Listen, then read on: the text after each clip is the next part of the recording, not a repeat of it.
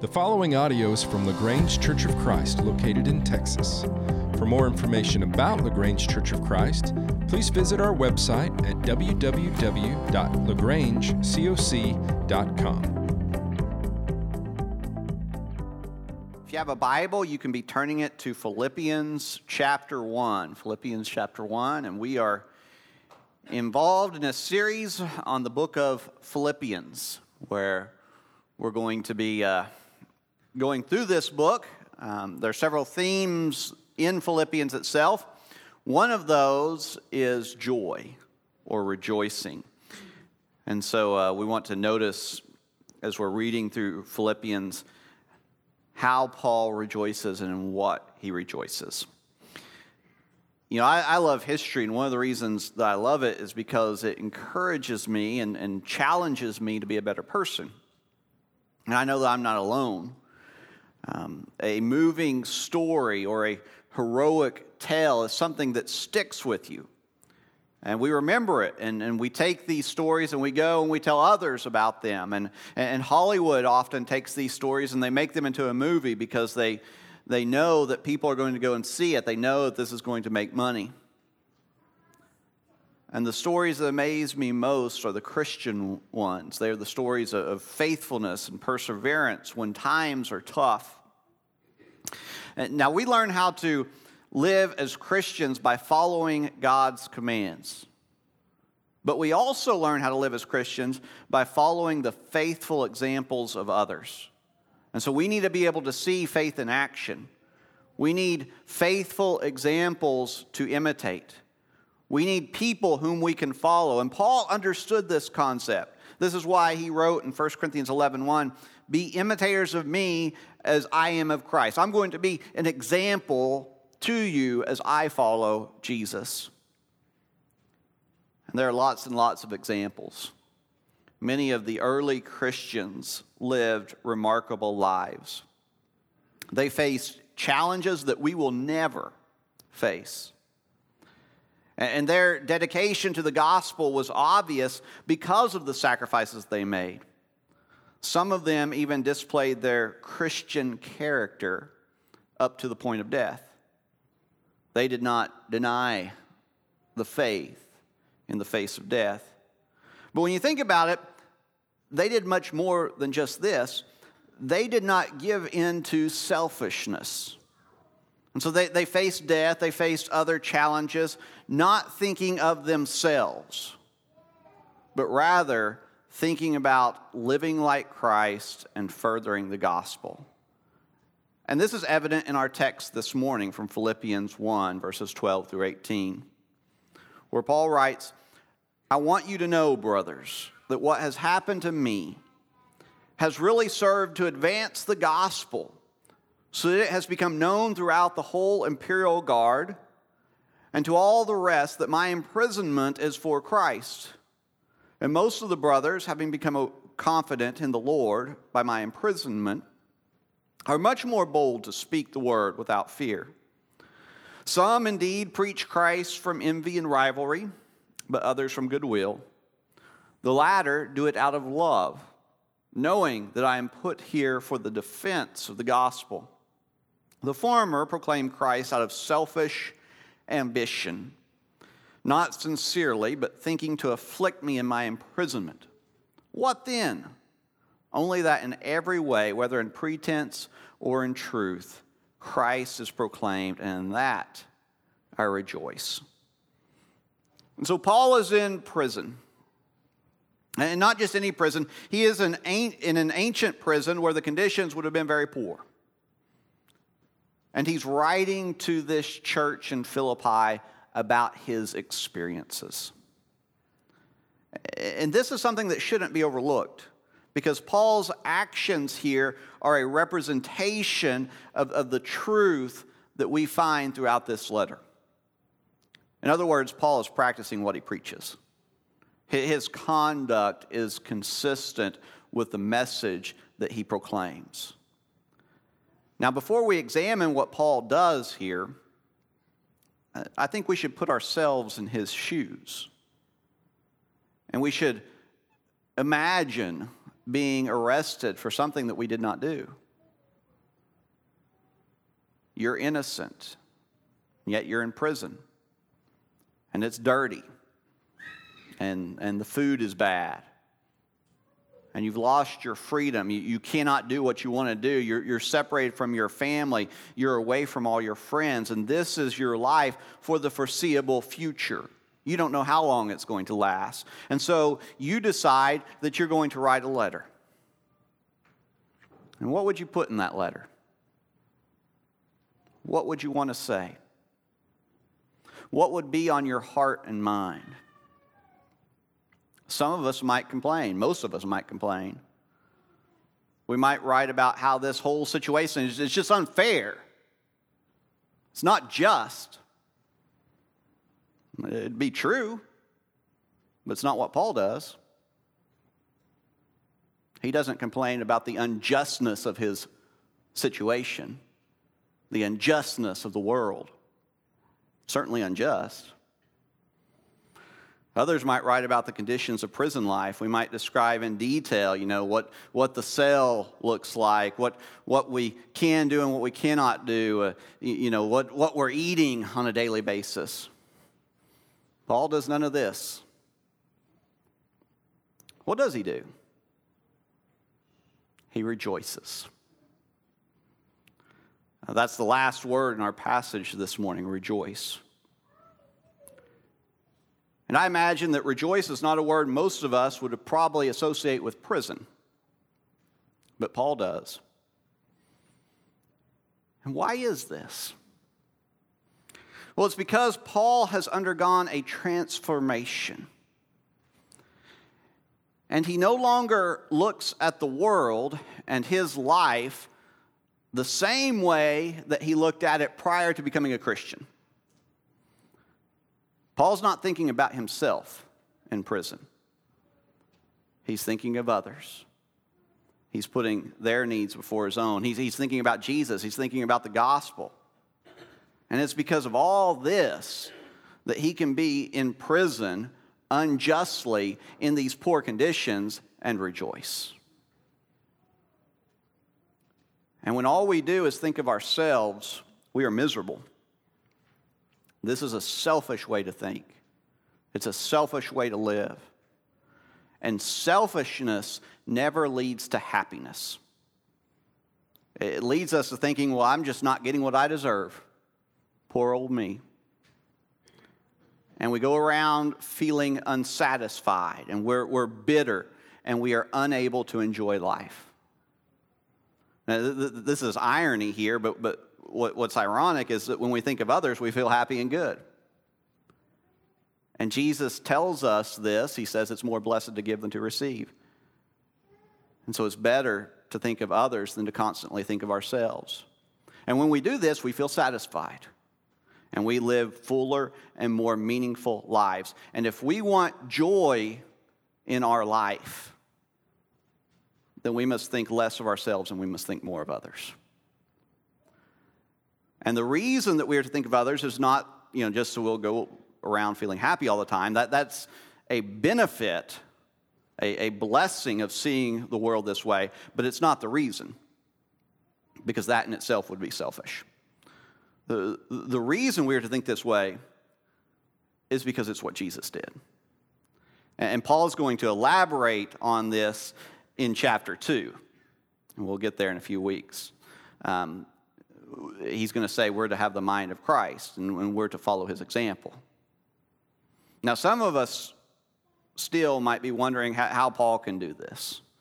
You know, what happened to him was just so wrong. It was, it was unjust. He did not deserve to be in prison. How could he rejoice in those circumstances? Well, he could do so because he was trusting fully in God. And so in Romans 8:28 he writes, "And we know that for those who love God, all things work together for good for those who are called according to his purpose. Was it right that Paul was in prison? Absolutely not. Was it a good thing that he suffered? Not at all. Evil and suffering are not from God. But God can take evil and God can take suffering and he can work with it. He can do something with it. And Paul trusts that this is what God is going to do with his situation, and he's absolutely right. And good comes from his evil imprisonment, and good comes from his suffering. And it does so because Paul trusts in God and he's not thinking about himself. And he's willing to make sacrifices for the sake of the gospel. And, and he's, he's serious about following in the footsteps of Christ. Now, becoming a disciple of Jesus, which you know anyone who's a Christian is a disciple. A disciple means a follower of Jesus, a student of Jesus. Um, it's something that should not be taken lightly. And if you go back and you look at the Gospels and, and you see what Jesus is doing there, Jesus is up front about what it means and what it's going to cost people to follow him. He doesn't beat around the bush. Uh, I'll give you one example Matthew 16, 24 through 26. If anyone would come after me, let him deny himself, take up his cross, take up this instrument of death, and follow me. For whoever would save his life will lose it, but whoever loses his life for my sake will find it. For what will it profit a man if he gains the whole world and forfeits his soul? Or what shall a man give in return for his soul? The life of a disciple is a life of sacrifice. Now, some have tried to deny this. Some have made following Jesus all about good health and becoming rich. Some have made it about an easier life, a life of blessing. Jesus says that being a disciple is a life of sacrifice. And following him is going to cost us something. And Paul understands this, and he's living it out as he writes this letter to the Christians in Philippi. And we can see it in his life. Now, thankfully, we are not likely to ever be imprisoned for our faith.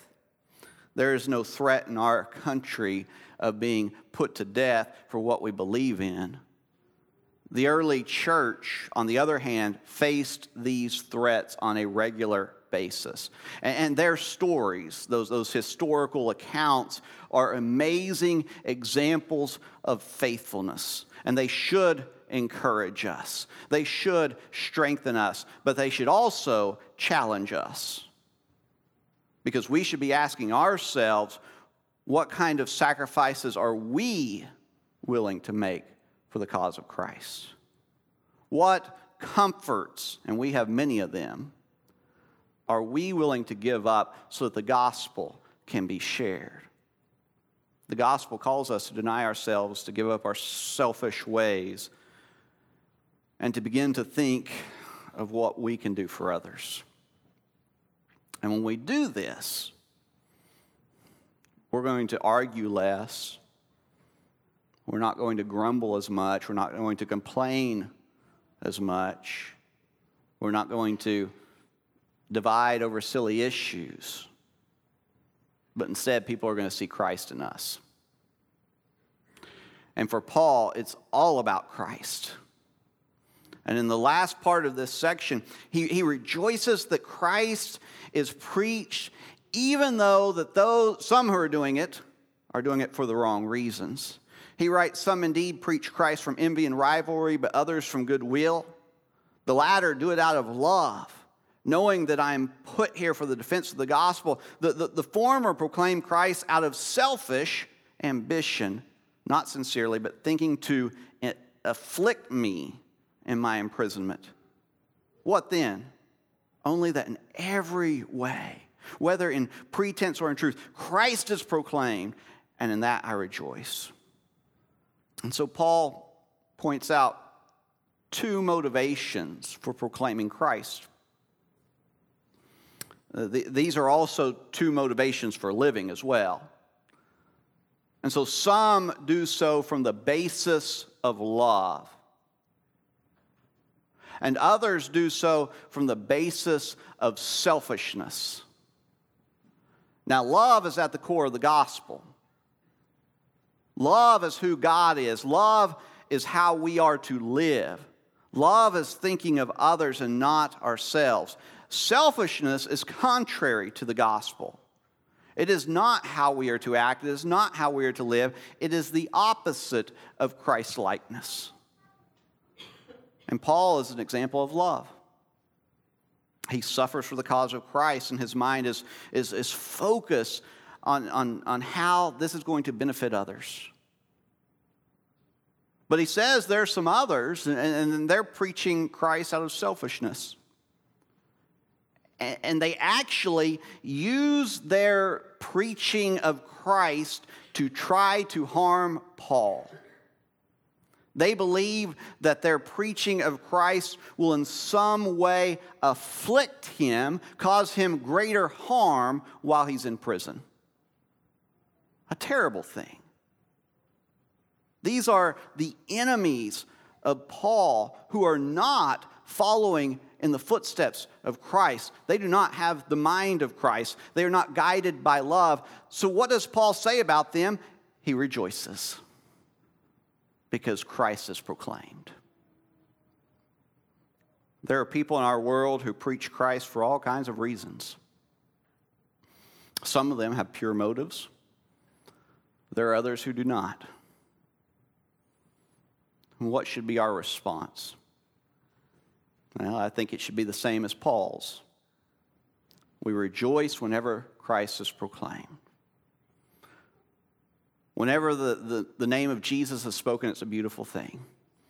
And you might wonder, you know, how can we feel this way when, when some preach Jesus for the wrong reasons? It is because the power of Christ is bigger than any one person. And that God is at work even when the conditions are not perfect or favorable. And our belief is not in the power of men, our belief is in the power of Christ. Now, this is not the, the last time that the choice between love and selfishness is going to come up in the book of Philippians. These two choices are, are something that we face every day. When we wake up each morning, we must choose, you know, which path we're going to walk. And the choices that we make throughout the day, they're going to either reflect the way of love or the way of selfishness. And one is the way of Christ and the other is not. And at the beginning of this letter, Paul, he gives us an example to follow. Now, we're going to encounter some commands later on in the letter that, that reflect this example. But the first thing Paul does is say, Watch me as I follow Jesus. And this is what we are to do we choose love. And it's so much easier to do so when we have this example of Paul doing just that, and we have the examples of others who have walked this way as well. And we even have this in our own congregation. There are people here who are walking the path of love by imitating Jesus. And we are to pay attention to them as they lovingly think of others rather than themselves. And we're to follow them as they follow Christ. And so may we all seek to follow the path of unselfish love that Jesus first walked, but that many others have followed after him.